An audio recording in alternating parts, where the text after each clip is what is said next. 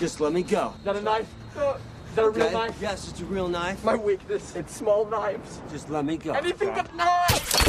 Oh, it's so simple. That was cool. Man. What the hell is this? Webbing that I developed myself. I don't think you really want to know. Come on, let me go! Ah. I'm Griffin. I'm Molly. And we're going into the Superverse. Dun, dun, dun.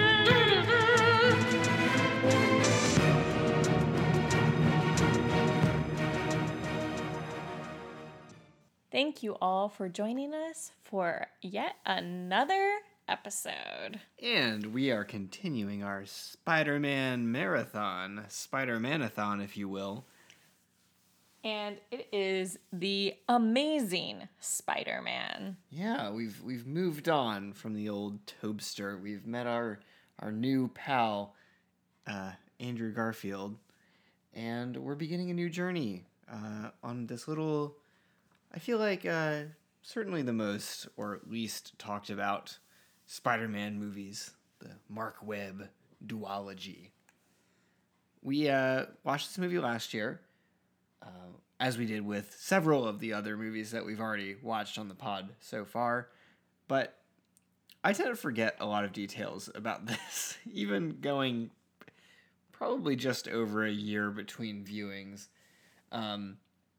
There's a lot of things that I'm like, I feel like I'm experiencing this for the first time again.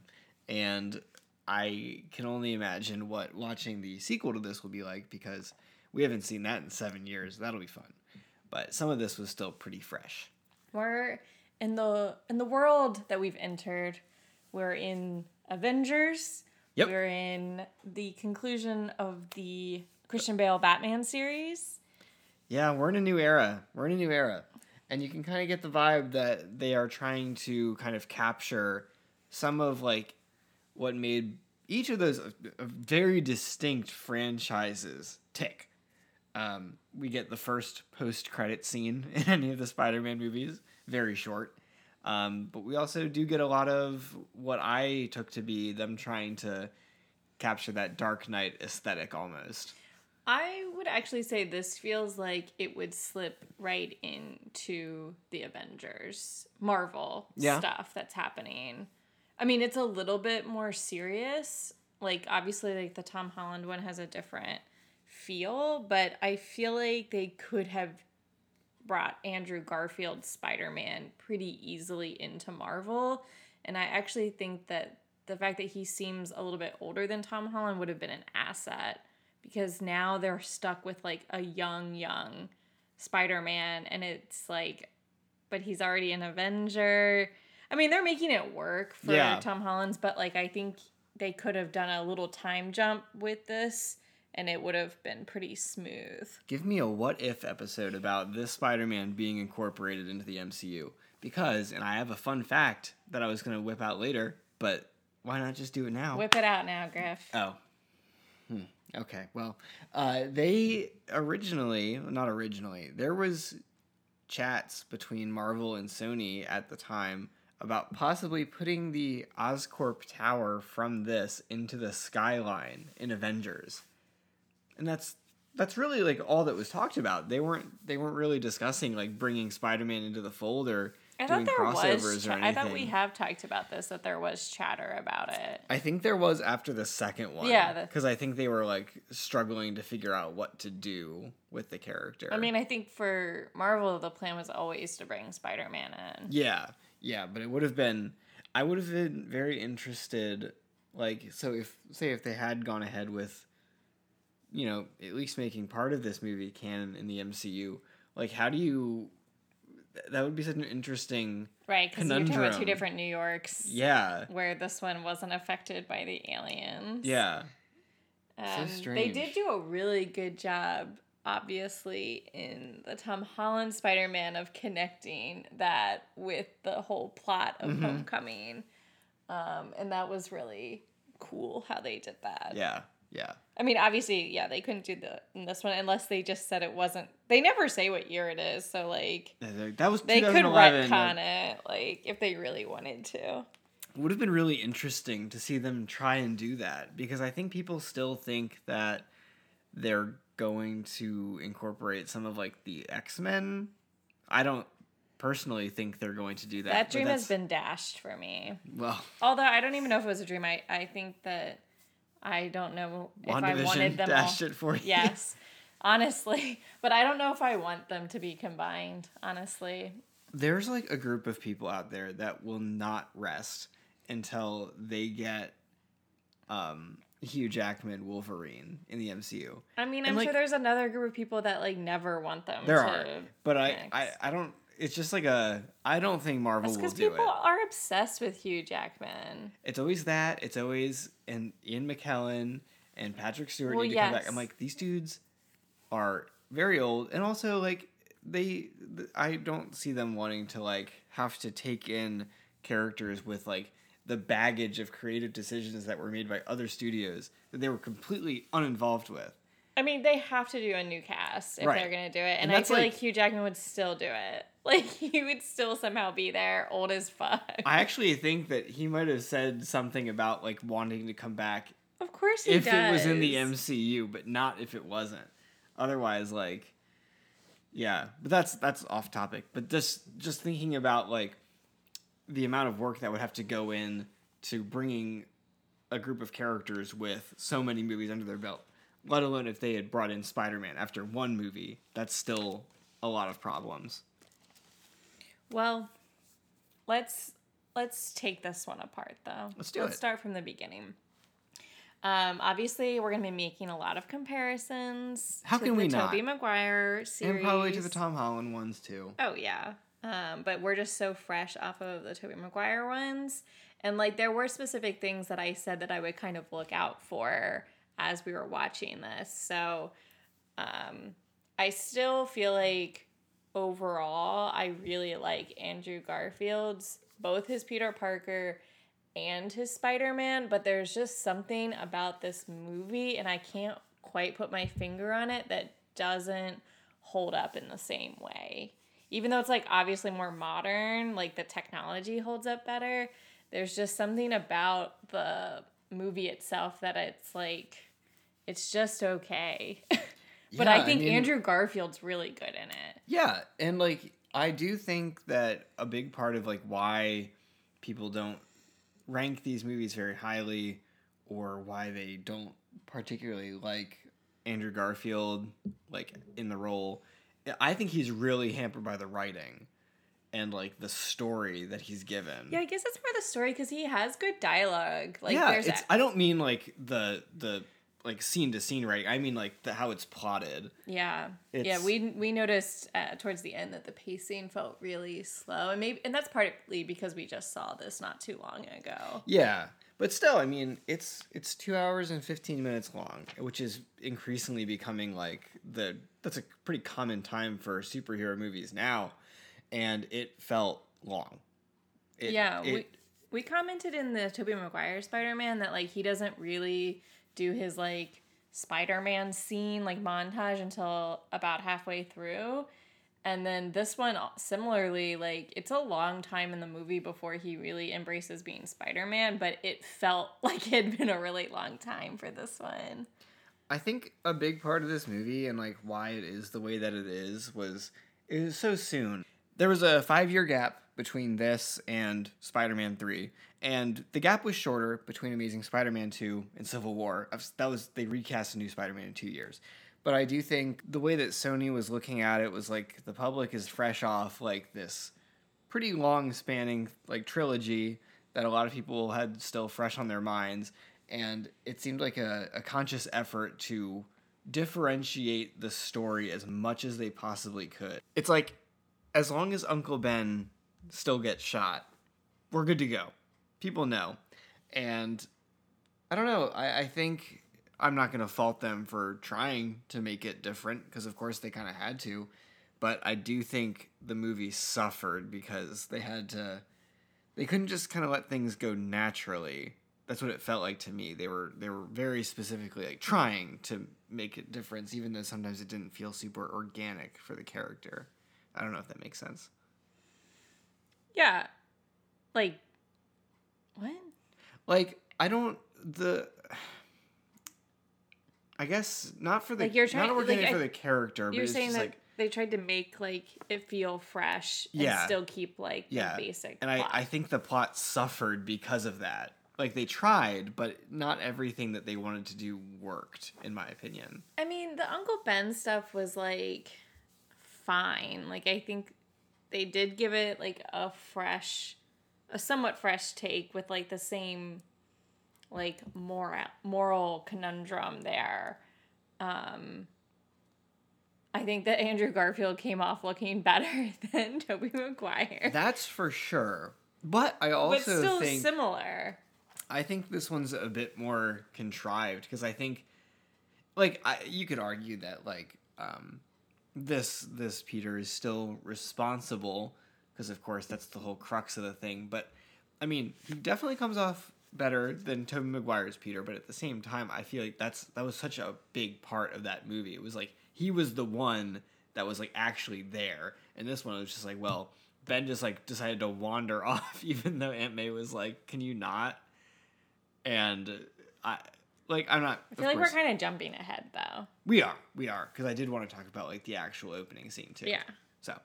So we'll come back to the Uncle Ben stuff. But I think overall you're saying, like, they just retread some of the same. Yeah, but, like, slightly worse to me. But we'll get back there. So this movie starts with, like, this... flashback with his parents, and to me, like, this stuff, and it's in the second movie as well, but this is, like, the biggest tease, and then subsequently, like, the biggest letdown of this series was all the stuff with the parents, because they really built it up to be something. Yeah. And I guess it's just because they didn't get to do their third movie, but this was such a bummer that they didn't come back to any of this, and even, like, the post-credit scene has to do with his dad. Yeah, like I was saying, stuff that I forget between watches of this, like, I can't believe they started what was planned to be a whole series about this and didn't make it more of a sticking point. Like, I think it would have been a very successful hook for them if they wanted to, you know, if they were planning out a trilogy, make the driving point of the trilogy the mystery. And I think that's, like, what they wanted to do, but it felt like they were like, okay, we got this. We don't know what we're going to do with it. So, like, do a cool tease with it, and then don't mention it again because we don't know what we want to do yet. I actually think that they were following through on it because in the next movie it has that plane scene. So, like, they definitely were doing something with it, and based on this post-credit scene, like, I think they did know what they were going to do, or at least they knew enough. Well, so part of the reason I say that is because the trailer for this... had, like, a whole thing with, like, the lizard being like, you want to know the truth about your parents, Peter, which is all cut.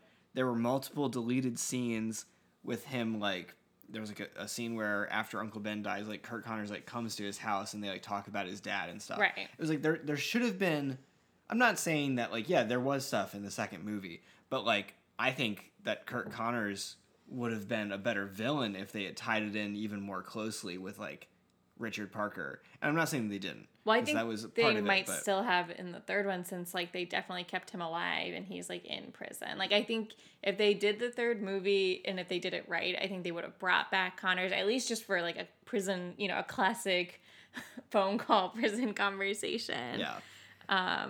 And I would have really enjoyed seeing that plot. Yeah, I mean, fruition. I think it's all for me. It's just the execution was just off from the start. Like, and that would have been, like, a really good hook, but they just didn't quite do it right. And I don't know how I'm not the one writing these movies, but I do think there would have been a way to start it off, like... See, I wonder if you'd be saying that if the third movie came out. Well, no, I probably wouldn't be, but, I mean, and like you said, like, we didn't get it. Like, so there's two movies that build up to something that has no resolution. Right. And that's, like, of course, it's not their fault that they didn't get to write it, but it still hurts these movies. Yeah, obviously, but I'm saying, like, I think they would have paid off, like, these, like, small teases if, obviously, we had seen the conclusion. So then if they had revealed their cards more in these first two movies, then it wouldn't have made the third movie impactful. Do you know what I mean? Like, I guess so, but I would also, I do agree with that. But it's also, like, the reason why people criticize Age of Ultron, which is just, like, it's, like, sequel setup. It's not, like, a story in and of itself. So I'm like, we're not getting anything really out of that story, like, in this movie. It's just kind of, like, bait for later. which is like... But that's the point. Like, I if know. They're going to do it over three movies, they're going to do it over three movies. Maybe... You know what? If I had to change it, if they got three movies out of it, I would have preferred that they just don't talk about it at all until the post-credits scene of this, and then deal with it more in the second one. Like, just treat it like, you know, we all the other Spider-Man movies treat his parents, where it's just like, yeah, like they died. I don't know. I think I disagree because I really liked the first scene with him being a child and being left at... Because we've never seen that before. Like, how did he end up... Yeah. Obviously, his parents died, but, like, getting that scene was, like, really good. And then the fact that his dad was involved in that research, I think, was, like, really compelling. Yeah. I found that to be compelling, and that he didn't know who this Dr. Connors guy was. Yeah. I think they could have done more with it in this movie. I guess, like, I'm not trying to rag on it because, like, I do like the mystery. I guess it's just, like, missed potential, but, like, I do like it. And I like how they incorporated Kurt Connors with it. I thought that was cool. But I agree with what you're saying. I think they could have done more with Connors, and maybe that would have been later. But I think even in this, they could have tied the dad in more and, like, left a little bit more breadcrumbs. Yeah. Like, maybe his dad had some nefarious stuff or not. I mean, because that conversation with the security guy was also, like, alluding to the fact that he, I guess, like, killed his parents. We'll talk about this more when we watch the second movie. But the first scene with, like, actual Andrew Garfield, he's, like, at the school. Yeah. Yeah. Yeah, so this is where, like, people's rankings for the Spider-Man actors, a lot of hot takes.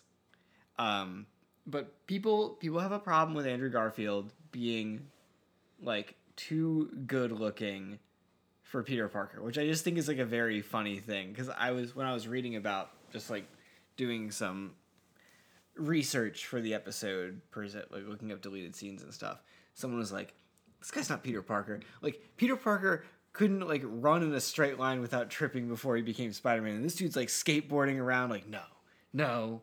Like, why would anyone, like, bully this Peter Parker?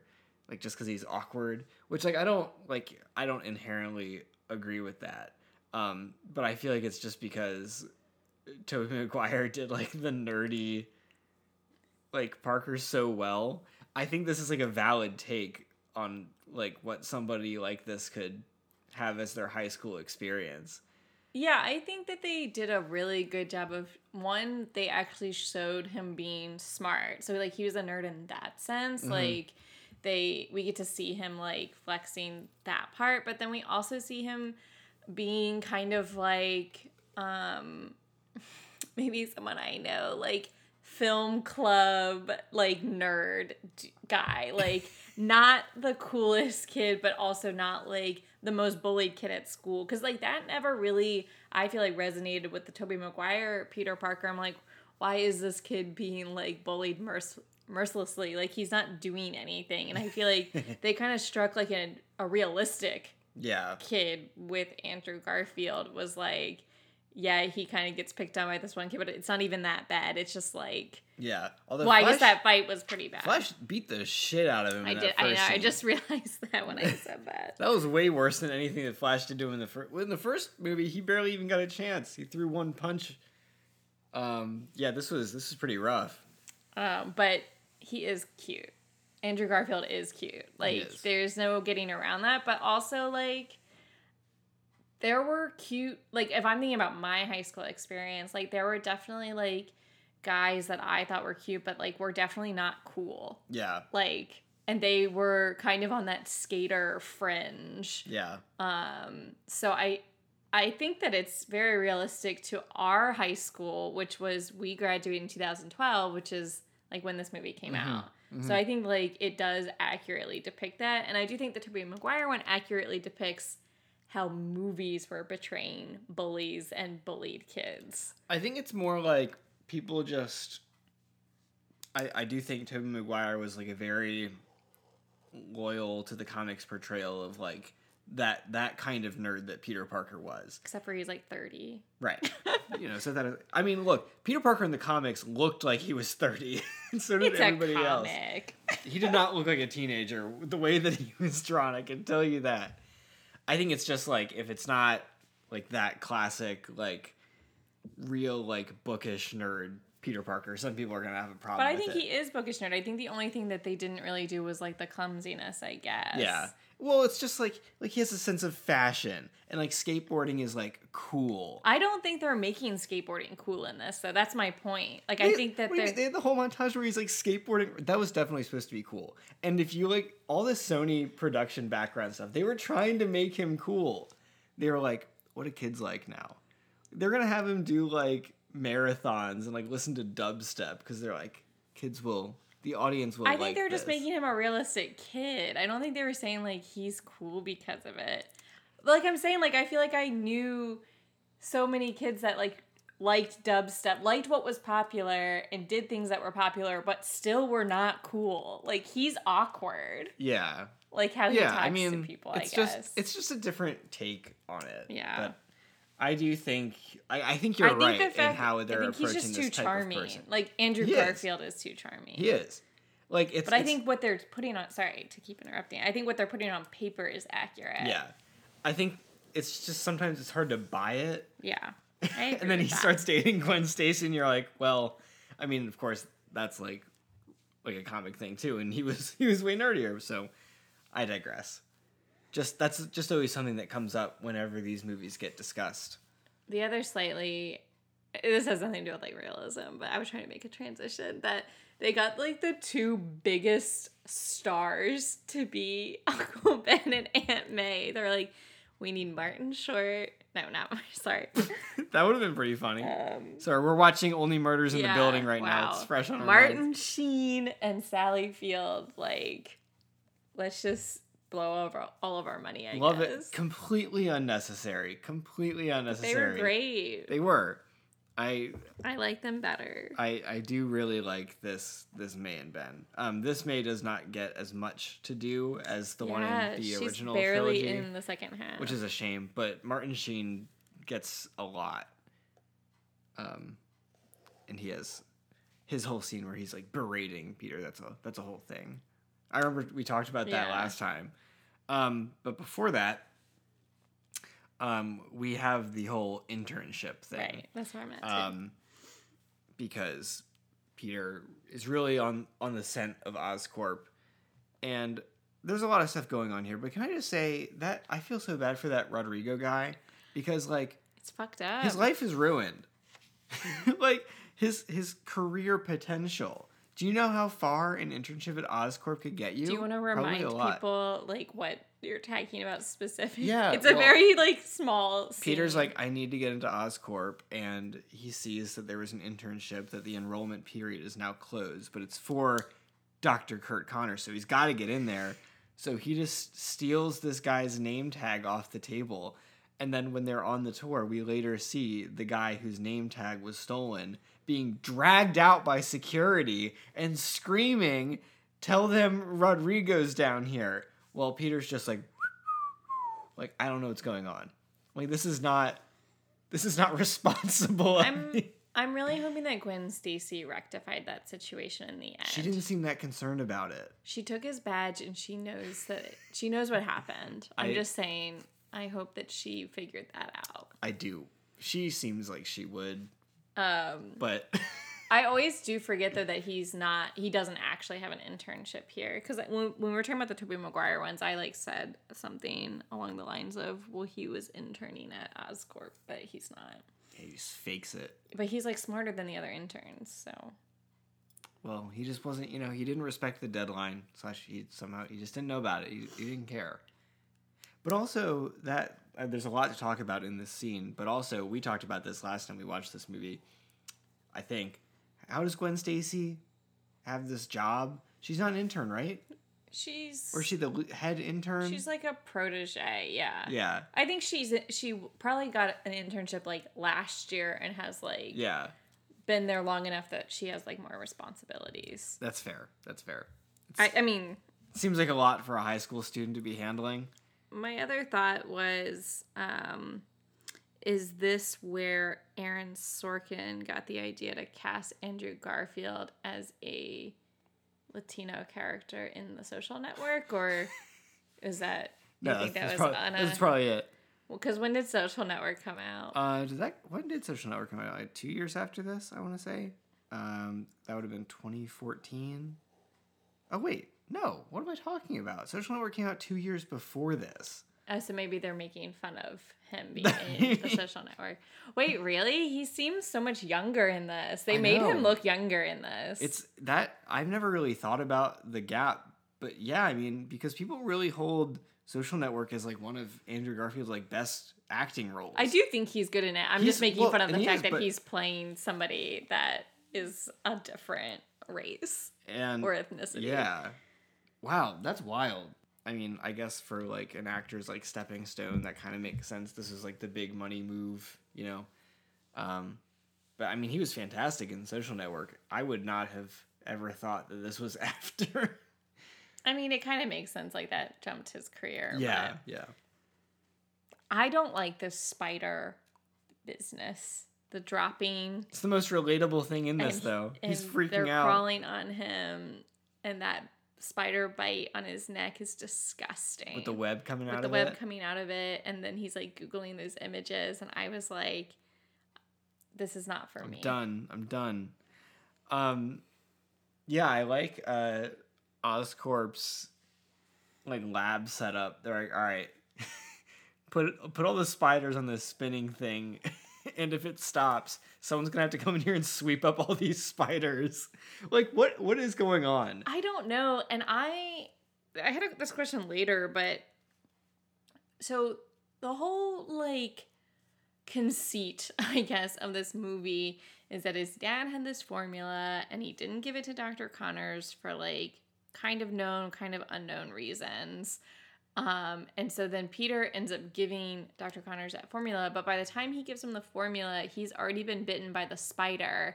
And isn't, like, his spider bite supposed to be, like, analogous to, like, what the lizard thing is? And if so, how was it successful without that algorithm?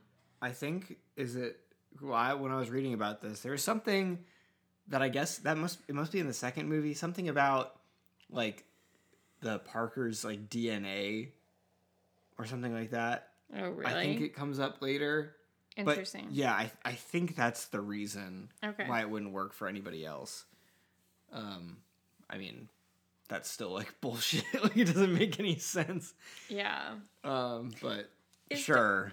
Is Dr. Connors, like, before he becomes the lizard, a bad dude? Like, is he a bad guy?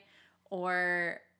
what are we supposed to think about him? Like, are we supposed to believe his thing that, like, he was just kind of angry, so that's why he, like, didn't reach out? Or, like, is he more nefarious about, like, the parents' disappearance? Like, I wasn't sure what we were supposed to think of Dr. Connors as a person. I definitely think that we're supposed to believe that he's shady, kind of cold, calculating scientist type, not a lot of, like, personal relationships. But I think... that's not true. Like, I think we see him being warm towards Peter and towards, like, Gwen. Well, the way that I took it was because the first we hear about that side of him is that Ben and May are, like, they don't...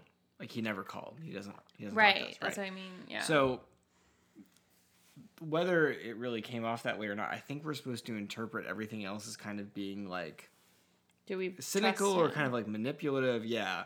But I also think, again, there were a lot of deleted scenes from this, and I think there was, like, a deleted scene where the lizard was kind of a split personality type deal. Which we saw, like, a glimpse of that when he's, like, talking to himself. It was very Goblin-esque. But I think they intentionally made it more of a mystery, how much of that was Kurt and how much of it was the lizard. So I don't know. But even, like, I think separate from that, like, him as the lizard was still trying to do good, I guess, in his mind. Right. I mean, as far as any other villain has, like, a stunted worldview. He wanted to turn everybody into lizards. Yeah, I'm not saying, like, he was rational. To cause but I'm one like, cure weakness or whatever. But we're talking about, like, his morality. Like, I would say Green Goblin was not a good guy. Sure. But, like, I mean, Doc Ock was a good guy. Right. Yeah. You know what I mean? I do think it's more of the Doc Ock. Yeah. For sure. But they did this whole thing where it was like, we're not supposed to know. And then, I mean, the stuff that I talked about was like deleted in the trailers about the parents. That made him seem like a lot more villainous, and that like he was the one like withholding secrets from Peter. For sure. Which like he was. But not the same as like, he didn't come off as a threatening type in that way. That was kind of Oscorp's job in this movie. I think he's like self-interested. Yeah. And doesn't want to be associated with what happened with the parents, even though he clearly either knew more about it or did have like a small hand in it. I don't think he was like behind it by any means. Yeah. Oh, okay. Yeah, this is a great scene. Which scene? The one where he beats everybody up on the subway. I was stressed. Rudy is the main antagonist of this movie because he popped that whole thing off by balancing the beer bottle on his head. You didn't have to do that. If you see somebody sleeping on the train, something's going on. Just chill. And so I'm mad at Rudy, and I'm mad at the guy that hit him with the skateboard because. But he did like rip a woman's top off. That is true. They were like, this dude's a creep. Yeah. He doesn't look good. No, it doesn't. But it was a fun scene. And I always love like the Spider-Man stuff with like not knowing your own strength at first. It's very funny to me. I was like, I guess this is his puberty scene. Yeah. Yeah. A little less gratuitous. And he just seems like high when he comes home. And he just starts eating all this food and is like, it's just like really good meatloaf. He's got the munchies. And they're like, is it drinking? Ben's like, I don't think so. We know what Ben thinks it is. All I can think about was like, so after that we get the scene where he's in the bathroom and he's ripping everything off the sink handles and the doors and the cabinet pulls. I don't know if I've talked about this on the pod before, but there is this Spider-Man comic series. There's a whole plot where Doc Ock takes over Peter Parker's body. Whole comic thing. Implants his mind. Sure. And he's like, I'm going to be a better Spider-Man. That's like his whole thing. He's like, well, Peter Parker was like a good Spider-Man. I'm going to be the better Spider-Man. I'm going to be a good person. And he gets into a fight with the Scorpion, and he throws one punch and breaks the Scorpion's jaw off his face.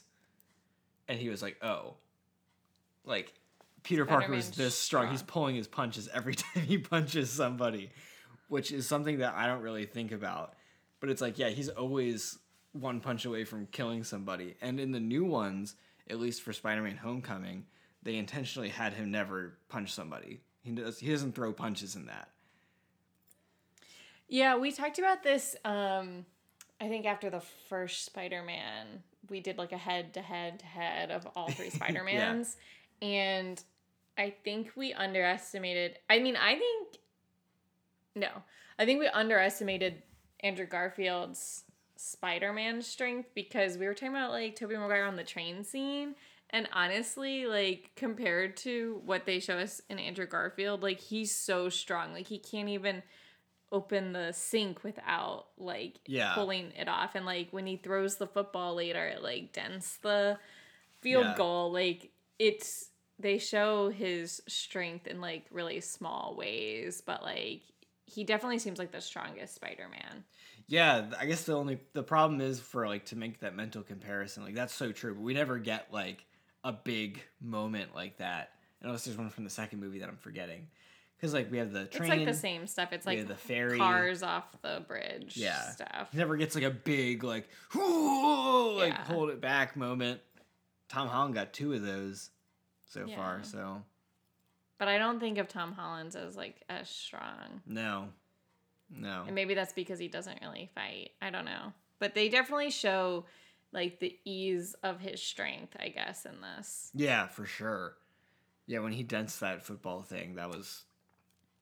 pretty buck wild. Also, the coach is like, who did that? Like, well, I can guarantee you it's no one on the field. It's probably the one guy and the girl sitting in the bleachers. I promise to criticize Andrew Garfield for like not being a good person Spider-Man. And I think his, like, antagonist scene with Flash, he's being such a dick when he's, like, holding the basketball. Like, he started that fight, whereas, like, the Tobey Maguire one, he didn't start that fight with the... in the cafeteria. Yeah. Like, he certainly ended it. But Andrew Garfield was being, like, such a dick. Yeah. But, like, I mean, and that gives credence to, like, when Ben has to chew him out about it. It's like, you weren't... Yeah, it felt more... Yeah. It wasn't like he fought back and, like, beat the shit out of Flash when he was fighting. It was just another time. Right. It's just like, you gotta be the bigger person. Because I was on Tobey Maguire's side with that fight. Because I was like, he had to defend himself. And, like, this one, he was being a tool. Yeah. Yeah. And, I mean, I think that that works well for, like, what they were trying to do. It's a different lesson being learned here. Because I think, well, what's weird to me is that... I just had a thought. Oh, go ahead. That it's a really good lesson because the whole thing is, like, you're just looking for revenge. And that's exactly what he does after Ben dies. In Andrew Garfield's movie, he's just looking for revenge. Like, his Spider-Man is out of revenge in a different way than, like, the Tobey Maguire one. So I think that they did really well in this, actually. I just think that this, they like, struggled a bit to find, like, the scene to pull out, like, the with great power comes great responsibility. Because I thought the execution of that scene where he, like, comes home and didn't pick up May from work, I didn't think that worked super well for, like, him to be like, well, this is what, like, your dad always said. Because, like, Peter's all exasperated about it. I'm like, yeah, man, like, because May's right there being like, chill out, man. But I do think that this is more of a lesson to be taught. Be like, if you are, you know, you're doing the antagonizing, like, you know, right? Because, like, you were saying that you sided with Tobey in the first one, and so did I, even though everybody was, like... Yeah. Like, mad at him. Right. And I'm like, no. Like, he didn't throw the first punch. Exactly. It was just, like I said, it was because he did, like, a backflip or something, and everybody freaked out. But if not, it was just... He was defending himself. Yeah. That was not the case here. We're not talking about the Uncle Ben stuff, but one quick, like, aside is... The scene where he's, like, on, like, the chains in, like, that warehouse, I guess that's, like, his little montage scene, but I feel like if we were going to cut a scene, like, we could have cut that one, because later we get his, like, falling off the side of a building scene, so, like, there was no need for this. I guess it was just kind of contrived so that he'd be late and not pick up Aunt May. But they could have done something different. Like, I just felt like this was a pointless scene. That's not why he was late. He was late because he went to Oscorp. Oh, yeah, that's, like, after. That was completely unnecessary. It's, I don't know. What did you think of that scene? Because you loved the Tobey Maguire, like, finding his own scene. Like, well, did you like this scene? No. It was, like, he doesn't have the webs. He's just, like, swinging around a warehouse and also skateboarding. No, I think they could have gotten rid of this. I think it's because they wanted to use the song. The song was good. They could have clipped it after, like, 30 seconds because it was like, okay, he just, like, talked to Gwen, and now they're, like, a thing. Okay. But, yeah, this went on for, like, 2 minutes. Yeah, he could have just done something, like, on his way to Oscorp or something. Yeah, I would say... So I'm at the Uncle Ben stuff now. That was just, like, kind of on the side. I think that the conflict feels realistic because he's already heated... about the fight, and then, like, he was like, your punishment, not really punishment, but, like, now you have to go pick up Aunt May because I had to take off work, and then he, like, double fucked up, basically. So I can see, like, why Uncle Ben is so hot, but then the part that always bothers me is him, like, bringing up the dad stuff, and then I think that, and I'm gonna just say Andrew Garfield's reaction felt so realistic and so normal to be, like, how can you, like, my dad's not here, like you're gonna play that card now, right? Like, and that's exactly how it felt. And so I think that Sally Field is the only one speaking rationally. She's like, he just needs space, like, let him be. Like, I don't think that Andrew Garfield did anything wrong. I don't know if they're trying to say that. No, but. And, like, I this is, like, what I was saying earlier. Like, I think they messed this up, kind of. Yeah. Because, like, it was, like, Aunt May was there being, like, the voice of reason. Ben was not listening, and if, like, if he had just let Peter leave, Peter would have come back and they would have talked about it. But no, he was like, I have to go out and leave. So then, like, at that point, that's not Peter's fault, which I think is such a problem with, like, Ben getting killed. It's like, he had no impetus to, like, leave. Like, he didn't know where Peter was going. But I don't think that's the point. No. The point is that he let that bad guy go. Yeah, but, like, I just don't... The whole thing, like, even if I don't agree with why Ben was, like, giving Tobey Maguire the lecture in the first movie, it was, like, it was, I don't know, it made more sense to me, like, how Ben ended up in that situation. This one just seemed like, well... I mean, seemed like more of, like, a wrong place at the wrong time. Not so much, like... I don't know. There seemed like there was, like, an element missing for Peter to, like, have that really, like, close, I don't know, like, the guilt, of course, of getting Ben killed seemed a lot more personal in the Tobey Maguire ones than this. Yeah, I definitely don't think that they use that, and I don't even know if that's a good or a bad thing, but they could have made any reason for them both to be out. Like, I think that the fight was not about his guilt. I think his guilt was only about letting the blonde guy go. Yeah. I think that them just both being out, they just needed a reason. Yeah. Like, I don't think it mattered. It could have just been like they were both on their way home. Like, I don't think it had to do with that fight. Right. It just didn't help that he had just fought with him. Right. And never like made up. But the whole like take a penny, leave a penny thing, that was so irritating because that is the biggest dick move of this whole fucking movie. Was him being like, you can't take two pennies. Like, that is the point of that thing. I know this is a dumb thing for me to get worked up about. T-Bone was being a dick. He's like, you got to spend $10 to get out of here. Like, that is literally the point of that little take a penny, leave a penny thing. For when people are short a penny or something. Worst convenience store to walk into. So stupid.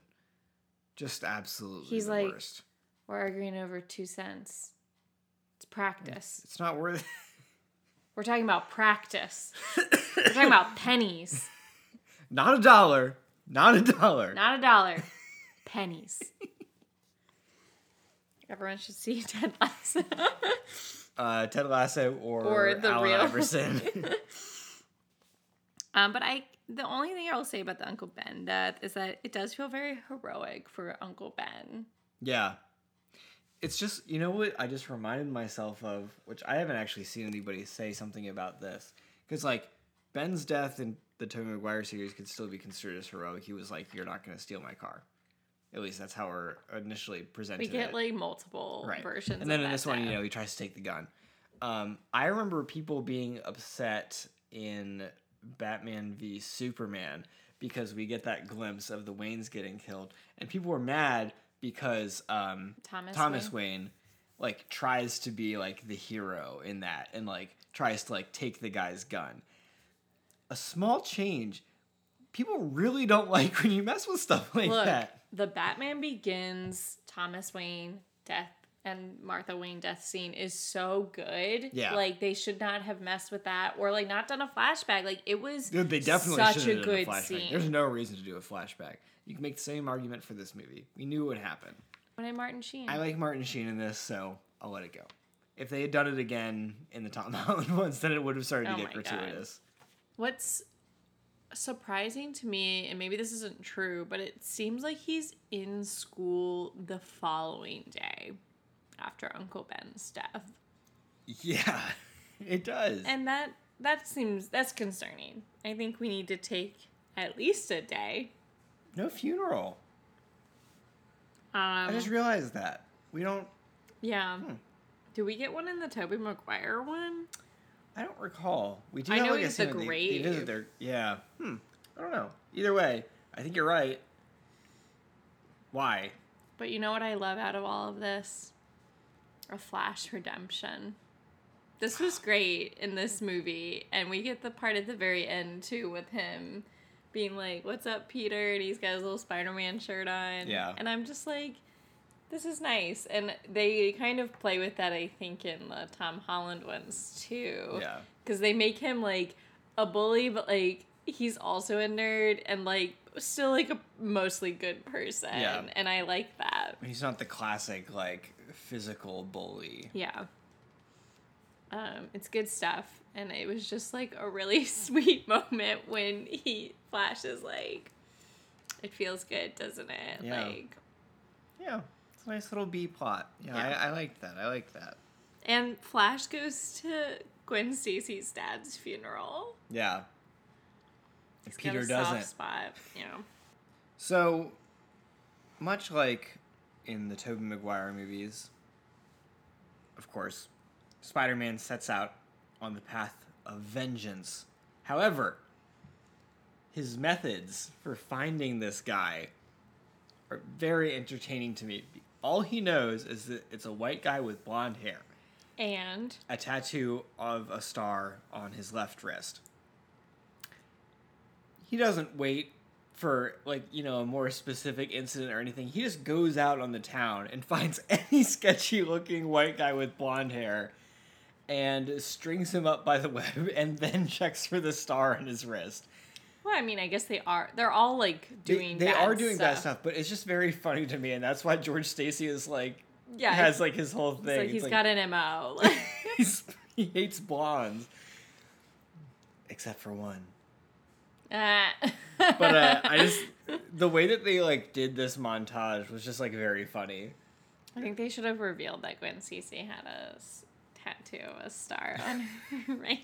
What does it mean? I wouldn't have put it past these movies to do that. They wanted to do the Aunt May prequel movie where she was a spy. Is that real? They wanted to do that. Which Aunt May? I don't know if it would. If Sally Field wouldn't have been playing Marissa her. Marissa Tomei as a young Sally Field. There you go. I'd watch that. I do think it's interesting, and I think we talked about this a little bit already, but that his Spider-Man is a direct result of Uncle Ben's death. Like, obviously, he already has, like, the powers, but, like, he doesn't get, like, a costume or a uniform or whatever you want to call it. Until after Uncle Ben's death, and that's when he starts, like, going after bad guys. And I actually feel like that feels real. Like, yeah. He didn't just, like, all of a, like, he's not just, like, I want to fight bad guys and, like, save New York, which is, like, a very Spider-Man thing to do, and I think that's, like, great, but it felt very sincere, like, how this started, I guess. I think it worked for the tone of this. Much like I think the wrestling thing worked for the tone of the first one. And they had like a fun little homage. Sweet ref. That was great. But yeah, no, totally. Like this Spider-Man was not just going to go out and start fighting crime. He had to have like a very personal reason to do it and then parlay it into that later. But he's brutal. Oh, yeah. I forgot. Like, not great. Not our friendly neighborhood Spider-Man. No, he's not messing around. Not at first, anyway. He goes through like the, not that he doesn't kill anybody in this one, but like all the superheroes that have no killing codes, they go through a phase. I remember we watched Arrow. I was like, we first started watching Arrow. He's like killing people. I was like, all right, and then he's like, no, I can't kill people anymore. It's like, God damn it. Stupid. Arrow's so stupid. We're going to do an episode where we just dump on Arrow the entire time. I think we'd get some listeners. Yeah, a lot of content. Also, I know multiple people that did the same thing we did. Like, watched the first season, was like, this is not bad. And then, like, watched the next two seasons and was like, this is really bad. But I watched two more full seasons and then dropped off. This is literally, we could literally carry an episode talking about this. I really enjoy seeing him, again, like, using his smarts and, like, building his suit and, like, how it works. And, like, I know we've talked about, like, the web guns or whatever. We don't really spend a lot of time on that. But just, like, him being a science and math person and, like, applying that to Spider-Man. It's really cool. And, like, all the stuff that he does, like, with Dr. Connors in this is extra Peter Parker intelligence material. And a small touch, not the smarts part, but every time he uses his web shooters in this, they like glow red. Yeah, which I thought was cool. I've never really noticed that before. I know that we all know that Tobey Maguire's Peter Parker is an asshole, but so is, well, not his Peter Parker, but his Spider-Man is an asshole, Andrew Garfield's. But I guess he's just, like, actually funny and charming, so it works better, which I hate to say that because I feel like I'm setting a double standard, but it does work better in this movie. Yeah. Yeah. It's also just, like, the quips that he has as Spider-Man work for this type of movie. Like, if it had been, like, the Tobey Maguire style, like, stuff, it would have been all over the place. But the way that he's, like, kind of mean. Also, he's only like that when he's Spider-Man. Tobey Maguire's problem is that he's like that when he's Peter Parker. Like, he's such an asshole as Peter Parker. And we see, for the most part, I would say Andrew Garfield's Peter Parker is still mostly the same guy with more confidence, but not, like, overconfidence. And then his Spider-Man is, like, doing the quips and, like, the... And I mean, I know we talked about the Flash scene. Like, he was very antagonistic in that. But. Yeah. What was I about to say about how he, like... Well, yeah, like, Andrew Garfield's Peter Parker is an asshole in the same way that most iterations of Peter Parker is an asshole, in that he blows off people... because he feels like a sense of obligation or like a higher responsibility, whether it's like this and like him like not going to George Stacy's funeral because he like made this promise and like couldn't like bear to deal with it, or like Tom Holland's Peter Parker like blowing off going to Homecoming because he had Spider-Man shit to do. But Tobey Maguire was on a different level. He wasn't like being a dick like out of like an obligation, like of his Spider-Manly duties. He was just like, he was just an asshole. Yeah, I mean, some of it was because of like Spider-Man duties, but like, also like we're fresh off the third movie, and that was just like there was no excuse. But like in the first one, where he like doesn't go to the play because like there's like a crime happening in New York. It's like there's always gonna be a crime happening. You can't deal with them all, bud. One of my favorite lines that I noticed in this movie was an Aunt May quote, which I feel like she doesn't get quoted enough. But she says this thing like, secrets have a cost and they aren't free. And I just thought that was like a really good one-liner. Yeah. I mean, important, especially where we're about to be with the Tom Holland ones, like... it is not free, basically. Yeah. Like, it's going to be a huge cost to you to, like, have your secrets out, kind of. And it's as much of, like, a cost to you, like, to keep them in. Yeah. It encapsulates the struggle in one line. Of Spider-Man, yeah. I mean, it gets played out in this, too, with Andrew Garfield and, like, all of the Gwen Stacy stuff that's to come, but I just thought it was a really good line. It's a great pull quote. You know, I wouldn't start... my web swinging training with my newly constructed in my bedroom web shooters by doing a finger handstand on the side of one of the tallest buildings in New York City. But hey, that's just me. That was another panic moment. I like knew what was going to happen and I still looked away from the screen. It's like, yeah, this movie is only an hour long because he fucking falls off and dies. He should have practiced with the webs first. The chains were not enough. In my mind, this is a non sequitur kind of, but in my mind, in the Into the Spider-Verse movie, Andrew Garfield is like the Spider-Man that comes out and trains him. Like Peter B. Parker? The Jack washed Johnson up. Or whatever. Oh yeah, Jake Johnson. Yeah, Peter B. Parker. Yeah, that is who... Like, that's who Andrew Garfield becomes, in my opinion. And I don't know why that specifically made me think of that, but that feels like something he would have done. Yeah. Yeah. God. I do see that. It makes me sad for Andrew Garfield's Peter Parker. Things did not go well for him. Well. And they don't. We're about to see that. So, I mentioned it earlier... And of course, like if you've seen this, there's a lot of focus on the inner machinations of Oscorp, and I don't know how to pronounce his name, so apologies. I think it's Irfan Khan, he's like the Oscorp muscle. He's always the there security guy, threatening Dr. Connors and stuff. And he is very intimidating. And even though like you spend a lot of, not a lot, a decent amount of time like in the Oscorp building in the beginning of this movie, you don't really understand like the scope of what they're doing. We get like this one line about how Norman Osborn is dying and they're like trying to fix it. Yeah, we never see him, which is odd.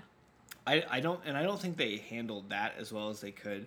But I've always really liked Oscorp as this entity, whether it's in the Maguire movies or this one in The Game. It's really good. Like, Oscorp is just like this insidious corporation that does everything, has seemingly infinite resources. They're always pumping out bad shit. And I hope that if they continue the Tom Holland saga, we start to get this stuff. Because I think in the original comics... There was a mention of it. They mentioned Oscorp, I think. Mm-mm. In the new ones? I don't think so. Because I think the rumor is that they're going to be, like, the ones that take over Stark Tower. Oh. I thought they, like, made, like, a very aside to it. But maybe I'm just thinking of, like, the Stark internship or something. Yeah, because I don't think they've touched it. Because then people will be like, oh, they'd be, like, freaking out. Yeah, no, I'm sure I'm wrong. I just... Maybe it was... I was hoping that they had. Yeah. And I mean, I don't know, like, how No Way Home and, like, Willem Dafoe's Green Goblin probably being that is going to affect it. But I think in the comics, Peter meets Harry in college. So, like, if they continue Tom Holland's story, you know, he's aging with the character. He's already older, but he could still play a college kid. And that would be like, you've never seen that on film. I mean, kind of in the Tobey Maguire ones, but you don't really see him in college. Yeah. So I think it would be cool. There's just so much potential there. What do you think about Andrew Garfield not having any friends outside of Gwen Stacy? I didn't have a note about that, but I thought that was interesting. Because I was trying to, like, think of, like, how this Peter was portrayed socially. And I was like, yeah, he doesn't have anybody. Like, it's sad. It is sad. His only friend at the end is Flash. Yeah. Like, it's really weird. It's just like they don't... He's like eavesdropping on those other nerds at some point. I'm like, couldn't you just be friends with them? Couldn't you just engage with them on that conversation? Like, he's just like a straight up loner. Yeah. It would have been cool to have, like, just somebody for him to bounce stuff off of, but... There's a lot going on in this already. I mean, I do like the relationship with Gwen Stacy because she's, like, very intelligent. And so they have that together. And then also, like, the dating relationship. And it's a much healthier relationship overall than, like, the MJ and Tobey Maguire one. I mean, we'll talk about it at the end. Like, I don't think he handles the ending the relationship all too well. Like, it's definitely problematic. But I would say for the most part, it's a much healthier portrayal. And they're, like, in high school. Like, yeah.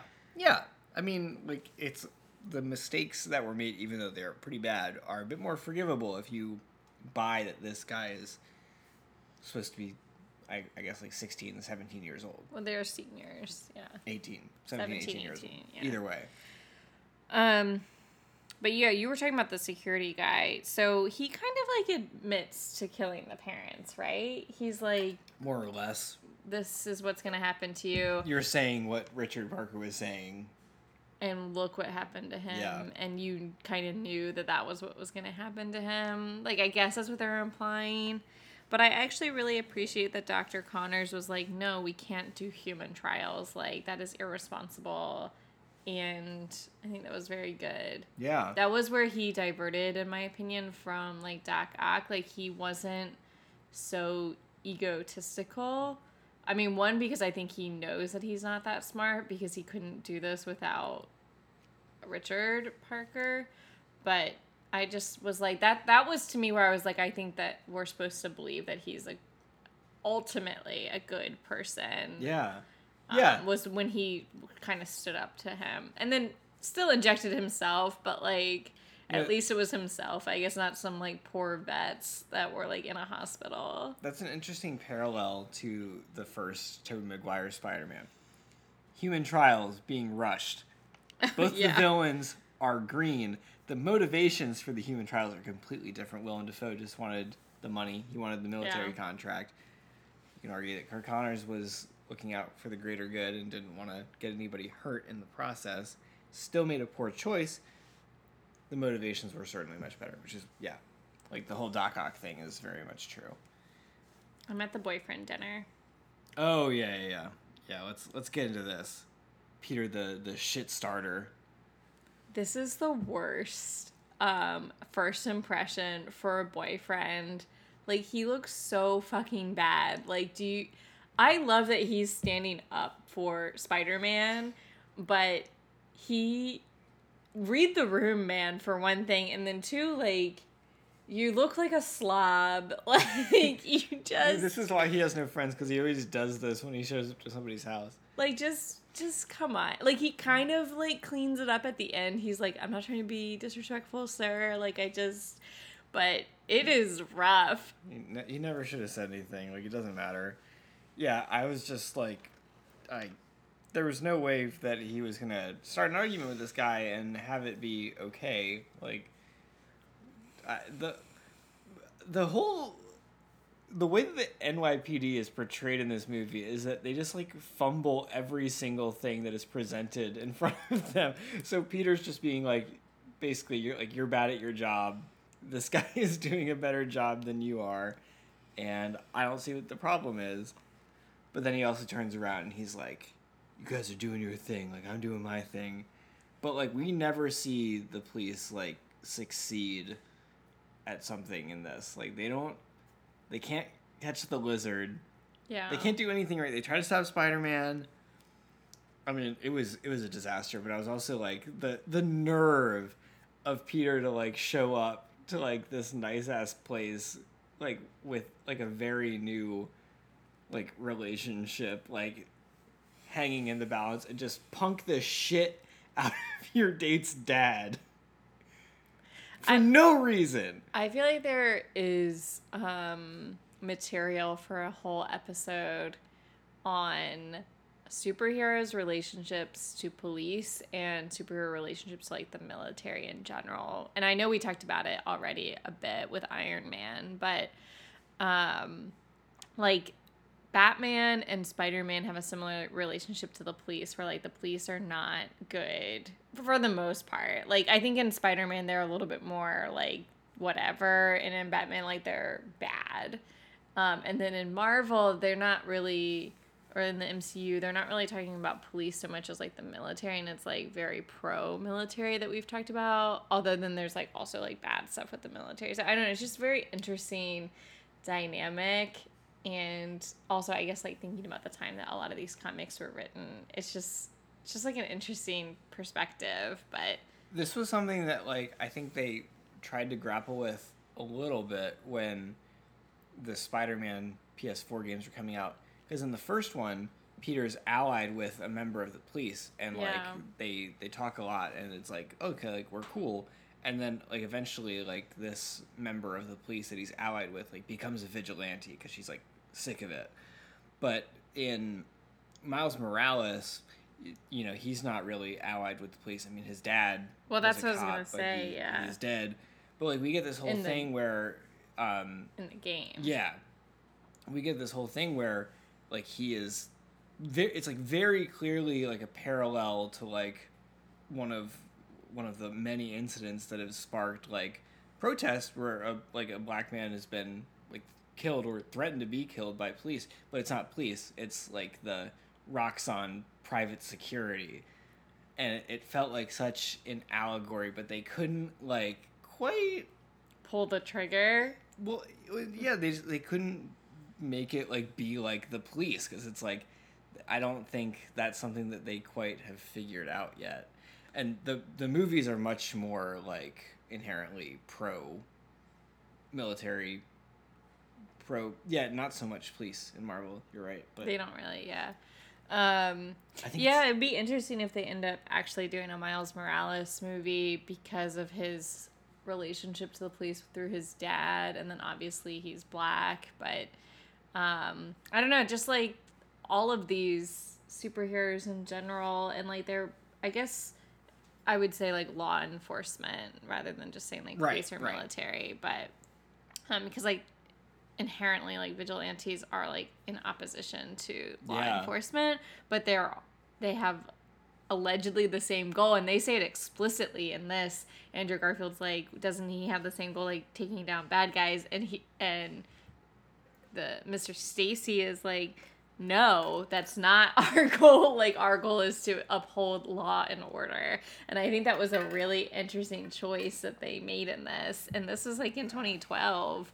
They were still, like, not saying that police were bad in this by any means. Yeah. Like, they're still showing, like, Gwen Stacy's dad as, like, a hero, which is fine. Right. It's just, like, it was just very interesting how they talked about it, I think. Yeah, because they frame it as a vigilante, but they're like, we're not going to make a statement.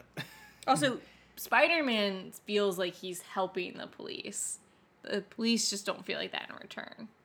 Yeah, well, I feel like that's something that they reckon with, too. It's like, well, we don't want this guy doing our job. Yeah, but I mean, like, in that sense, it's, like, pro-police. Like, he's like, I'm helping you all. Like, this, we're a team, and then they're like, no, we're not a team. Like, you're a bad guy. Yeah, but yeah. And the Tobey Maguire ones, they kind of avoided it by making the bugle, the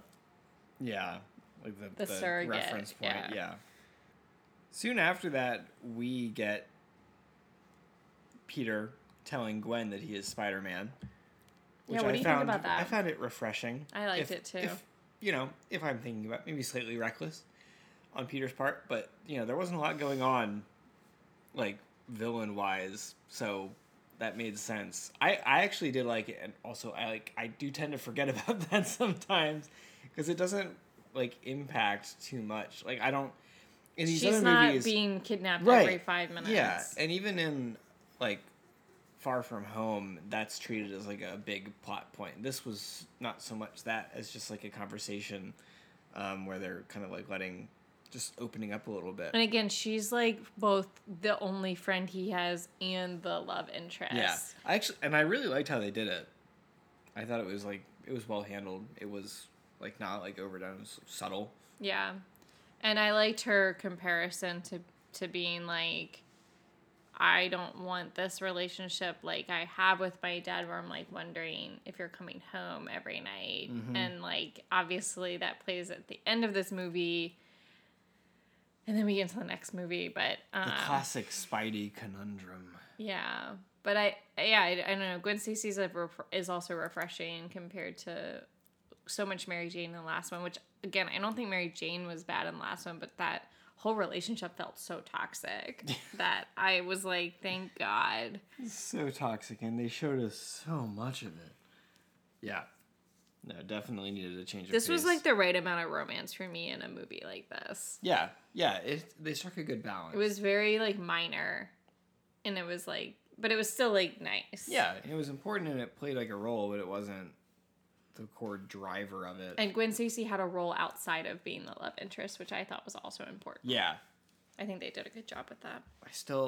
I mean, on like our earlier note of lost potential of a third movie, I wanted to see what that Shailene Woodley MJ would have been like in this series. It's so...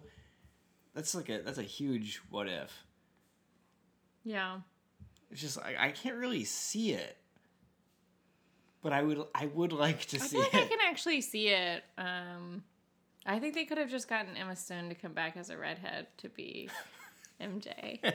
She's a redhead most of the time. Like, you look familiar.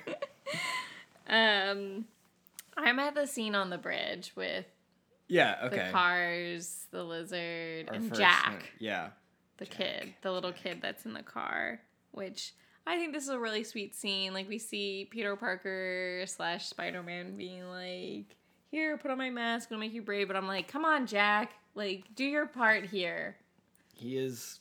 That was also kind of a long scene that, like, had nothing to do with anything. It kept going. Yeah, I get it. I'm like, yeah, he helps kids and he's personable. I get it. And like, it comes back later with like the dad being like in the construction group that helps him. But it was just very fortunate coincidence there. It distracted us from like what was happening with like the lizard and Yeah. Did the security guy die, by the way? Like, what happened with that? We don't see it, but I assume he dies. There was... I can't keep track of how many deleted scenes there were in this movie, but I know that there was another one. Well, I feel like I looked away for, like, 1 minute, and then, like, they were already at that Jack thing, and I was like, what did I miss? They I don't know. Clearly cut something else with the lizard there. Yeah, because it felt like there should have been, like, a bigger fight scene, but they wanted to do this Jack thing. It was a very underwhelming scene on the bridge. Yeah. You, like, kicks him in the face and then saves this kid. And then, like, we jump to, like, the police having a press conference. I'm like... Wait, but, like, what actually happened? Where did the lizard go? Dude, you get the idea. Let's keep it moving. Why are there so many little lizards around? What's happening with that, by the way? Are they coming from him? Are they, like... No, they're going to him, but where are they coming from? Like, I don't understand. Is no one walking down... Like, look, Is this a Batman situation? No one walks around New York City like, looking at the ground. Because you will run into somebody. But, like, someone had to notice that there were, like, dozens of lizards crawling into the sewers. You don't see this that often. It's like, oh, that's not a rat. But Dr. Connors is like, this is a new species. So I feel like it's somehow coming from him. I thought Dr. Connors was talking about himself. I know, but I thought himself... Beautiful. Large. I've seen that get memed, too. I thought he is... an offshoot of that lizard, though. I don't know. It's very odd. I don't know what the deal is with the lizards. I keep forgetting about that. It was like, yeah, like when they're all walking on the webs, I was like, who? Yeah, like what is this? Is he like emitting a lizard pheromone? I don't know. I think another weakness of this movie is that he doesn't have a clear plan as a villain. Like that bridge scene is him like wanting to get to the security guy. But I don't know why. Like, what is his goal there? And then his, like, later goal is, like, I want everyone to be a lizard. But, like, it just felt muddy. Him as a villain was muddy. Yeah. I think they didn't know what to do with him. Yeah, I had a similar note. Just something about his motivations just seemed thin. His plan didn't really make sense. He was a weak villain. Yeah. It had the potential to be really good. I think the lizard is a hard villain to take on because he's just like kind of inherently like campy. I think it would have worked way better in the Maguire movies. Like if they had like traded, you know, if they had to trade, like a Doc Ock would have worked better in this than a lizard. Oh, I think a Doc Ock would have been perfect, like, but I guess they just didn't want to do that coming on. They wanted to introduce right, they wanted something new, but I do think that a villain with a more realistic tone than a giant lizard would have been. I know, because this felt this was a very grounded movie. Right. Like, there's a villain, Kraven the Hunter, who's going to be in the new game, who, like, he's like a big game hunter, and he's like, I'm going to hunt Spider-Man. That's, like, my trophy. Which... That works better when you have, like, an established Spider-Man. But someone like that, yeah, like, because I found myself being like, what's the plan again? Yeah, like, I see why they didn't want to do another Green Goblin, but even, like, maybe a Venom, but I think they were probably scarred from Venom, so. They weren't going to touch Venom with a 10-foot pole after that. Yeah, I don't know enough of the other Spider-Man villains to talk about this, but I do feel like there could have been something else. Or do the lizard differently, like, look different. He did look like a giant, like, Godzilla or dinosaur or whatever. Yeah. Yeah, it was a bold Godzilla, bold choice. What's the other movie? Yeah, Godzilla. It was a lot. They tried. The CGI was great. It looked great. Oh, yeah. It looked great. It was just, like, the idea of the character, I think, does not mesh super well. The best scene with the lizard, I think, was the school fight scene. That was good. Oh, yeah. I really liked that they had him, like, come to the school, because it brought, like, a level of, like, oh, he's, like, making it personal. Yeah. And also, like, there was, like, a size thing. Like, they were, like, in this, like, small space, which I think was good for the lizard. He's crashing through the walls. Yeah. Yeah, I thought that was really cool. It's just, like, kind of like, he doesn't care about subtlety or, like, kind of, like, catching you, like, on your way somewhere. It's just, like, no, he's just going to come to where he knows you're at and mess your life up. But it definitely would have raised a lot of flags if anyone had noticed that Spider-Man was, like, fighting inside the school. Yeah. I'm kind of jumping ahead. I really like the scene. It's a very short, like, moment where Spider-Man is trying to get to Oscorp and he runs into the police. Yeah. And he's, like, Mr. Stacy, like, pulls off his mask, but then he, like, hides his identity. Yeah, like, that really was really that. Good. And then, obviously, like, he then sees him, but, like, there was, like, just a 30-second fight where he's like looking down, away, and fighting the police off. And I thought that was just like a really good scene. Yeah, I really like that too, because like I'm always, every time we watch any movie where Spider-Man or any superhero really gets their mask pulled off, I'm like, someone needs to make a better system than just having it. You gotta lock it in or something. You know, could be dangerous, I guess, but like it happens too often to not have a failsafe. Like he just yanked that shit off. But yeah, I really liked that. It was a nice touch, rather than him just like, I don't know, just being like, everybody's it's me. Yeah. By this point in the movie, I was trying to reflect on why this movie wasn't hitting home for me as much as like the Tobey Maguire ones, because I was pretty vocal about a lot of like critical things with this. And when I was taking notes on this one, they weren't very critical. Like, they were a lot of things that I really enjoyed and really liked as individual pieces. And I think by this point in the movie, I was actually, like, really missing the campiness of, like, a comic book movie. Yeah. And this is so grounded, so, like, I guess, like, dramatic, that I was starting to miss some of that campiness. Like, I think this was at the point that, like, Gwen Stacy is, like, hiding from the lizard, like, in Oscorp, and it just felt like, I guess, kind of a serious moment, and, like, Spider-Man's been, like, shot, and, like, I love that scene where, like, they do the cranes and stuff, but, like, I don't know, I just, at this point, I was just trying to figure out, like, what is it about this movie that's not working, which I know we've been kind of talking about this whole time.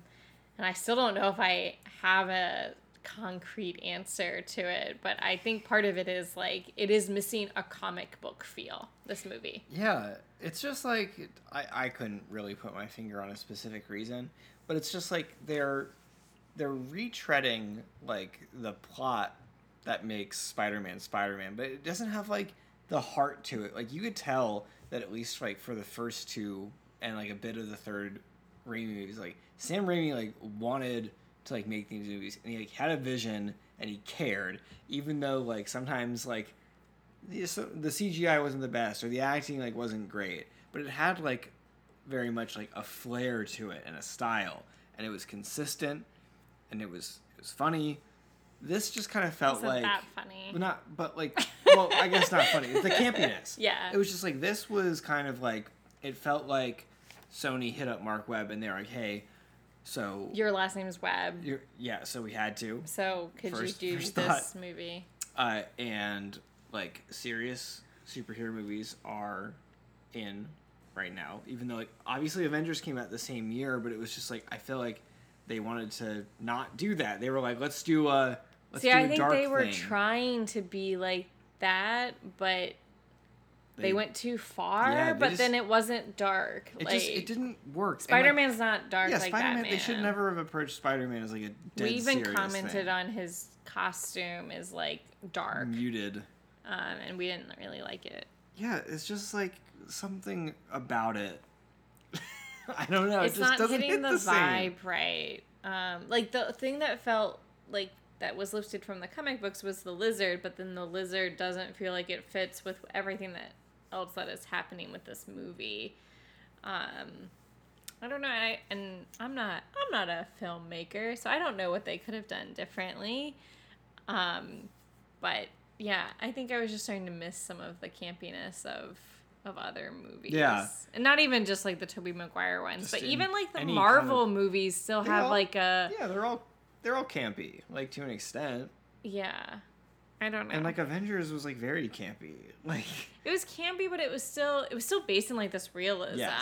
Yeah. Whereas I don't feel like the Tobey Maguire ones feel like they're based in realism or even like drink Fantastic Four or X-Men, like those don't feel like based in realism, but they, I don't know what it is, but kind of wrapping up, I guess, the. So of course we end with Spider-Man thwarts Lizard's plan. Well, I didn't know if you were going to mention the crane scene. Oh, no, let's talk about the cranes. Yeah, let's talk about the crane scene.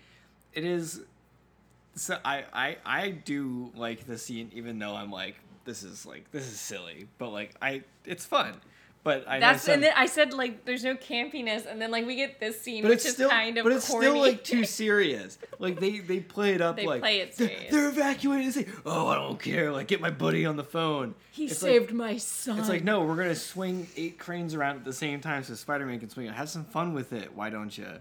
And I think that is my problem. Like if that had happened in the Tobey Maguire movies, I'd be like, all right, because they would have had like some. Like stereotypical dude. Well, like, he was kind of. But it was, you know, it wasn't like that.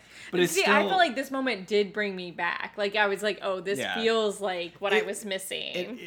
You're right, because like it was just didn't campy. Fit with the movie. Yeah, I think that's the problem. But it is like, all right, like the people in New York coming together to help Spidey. My note on that was. The people of New York giveth and they taketh away. That they do. A fickle folk. Yeah, that was fun.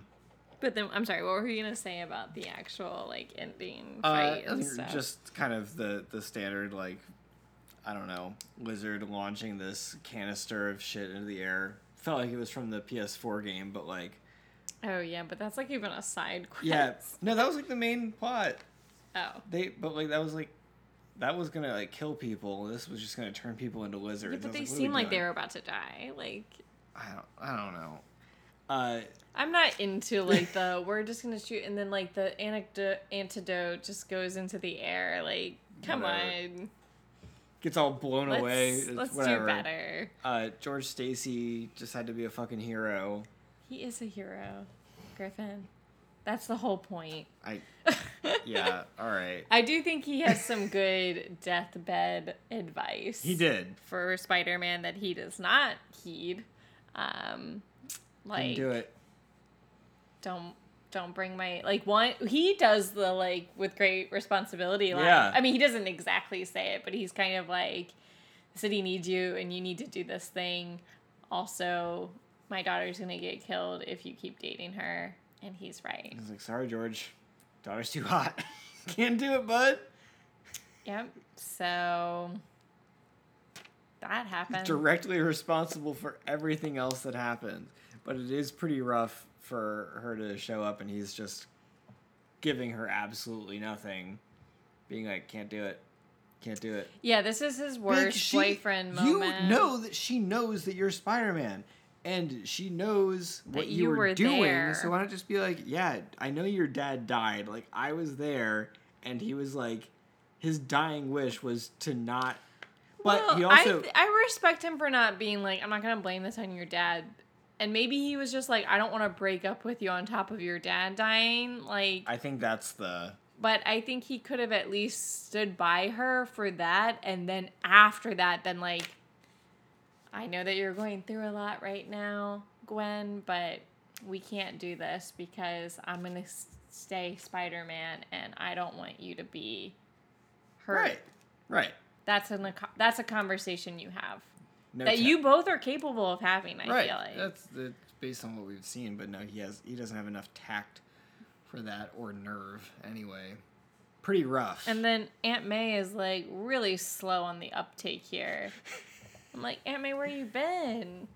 She hasn't been in the whole, like, this whole half of the movie. She's like, the end of it, she's basically like waking up being like, she's hot. Lizard? What happened? She's like, well, she's pretty.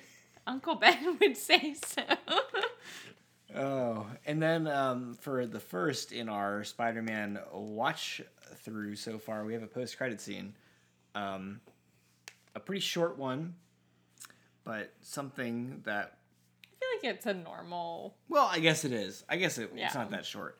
But more of a setup. It's a classic prison post-credit scene. For the parent mystery. I don't even know who that guy is supposed to be. I remember when it came out, everyone was like, that's Norman Osborn. It's not Norman Osborn. Just some guy. Yeah, that would have been interesting. I at first thought it was like his alter ego. No. But then like they actually show him. Because at first you just hear the voice. I'm like, oh, yeah. Is that his like voice in his head? Yeah. No, it's just some guy. I guess if they had continued this, he would have been the one to put together like the Sinister Six or whatever. But the Hitman. Yeah. Times changed. Yeah, so we are going to watch the second one, which will be, it'll be a ride. Yeah. Yeah, we'll get to the sequel in a couple weeks, and then we're on to Tom Holland. And I know we're going to be at No Way Home before we even know it. Before we know it. Which is crazy. Do we have any games that we want to play for this one? Or at least, what's your favorite scene? I mean, I have a soft spot for the crane scene. I think the actual like best fight scene is the school scene, but by that point in the movie, I'm like, okay, let's keep it moving. Yeah. Unfortunately. That's fair. I wish we had gotten to that sooner. Yeah. I don't know what I would pick for my favorite scene in this one. Because, yeah, I mean, like, as far as action goes, like, there aren't a lot of standout fight sequences in this, which is a shame. I think what my answer is, and not, like, for him personally, but just, like, in the movie, I think when he is, like, going after, like, the blonde guys, his, like, little revenge sequence, and that's when we get, like, the best quips and stuff, and we have that, like, car scene. Yeah. Where he's, like, sitting in the back of the car. Like, I think that little... it's not even a montage, but, like, that little set of scenes is, like, really fun. I think that would probably be my favorite, actually. That one's good. I don't know if I would say it's my favorite scene, but I'll say it anyway because I didn't have a note on it. But I like the bit where he goes into the sewers to try to find Dr. Connors, and he sets up all the webs going in different directions, and then he's just hanging out on his phone. Because I'm like, this is just... It seems so very Spider-Man to me. And he moves his camera with his name on it. Also a classic Peter move. Yeah. Yeah, I liked that whole scene. I actually do like how they incorporated the photography into this movie. Yeah. Yeah. It's pretty subtle. And Molly pointed out, we do get like a look at a Daily Bugle front page. That's all we get. Yeah. But they weren't going to do that again. Yeah. Which is honestly good. Yeah, yeah. No, they didn't. There was no need. Unless they got, what's his name back? J.K. Simmons. Yeah. And I feel like they were like, no, we're not going to do that. He was a lot. He was a lot to handle. He wouldn't fit in this world. No. Yeah. I don't know if we need to. I feel like we could do a head-to-head with Lizard, I guess. But against who? I feel like the answer I always go to is Hulk, but. Well, Lizard gets smoked by Hulk. What about Lizard and Abomination? I mean, I'm inclined to still say Abomination would just win. Because we don't... Like, Lizard is strong, but he doesn't... And he has, like, that kind of regeneration, but it's all, like, the serum stuff, so, you know, if he's fighting someone like Abomination, you get worn down eventually. We don't get to see, like, the little Lizard creation from the... Incredible Hulk movie. The scientist that like gets stripped on or something. Leader. That's what his comic name is. Yeah. I feel like he would be a worthy adversary of Lizard. He's very smart. Yeah, I don't know. I'm just gonna. What about Lizard versus Green Goblin? I actually feel like Lizard could hold his own. I think so too. Now, if you get Goblin on the glider, has a pretty big advantage over most people. But he could just like grab him from the air, honestly. Yeah, I think Goblin would be in trouble if Lizard got his hands on him. That's for sure. I don't know. Maybe we'll see that in No Way Home. Maybe. Because if they're bringing back some of the Amazing Spider-Man characters and villains. I mean, I want them to bring back the guy that would have played Lizard in the Raimi movies because I liked him a lot. And I still think he would have been a better Lizard. I thought this guy was pretty good. He was pretty good. Xenophilia slept good. Yeah. Could have, but, you know, if he had been in other movies before, I still stand by that. Would have been cool, but. All right, well, thanks for listening. I know this was kind of a longer episode. Yeah, surprisingly. And we had a lot to talk about. Yeah. I feel like this is not something that gets discussed too often. I feel the second one gets talked about more because people hated it so much.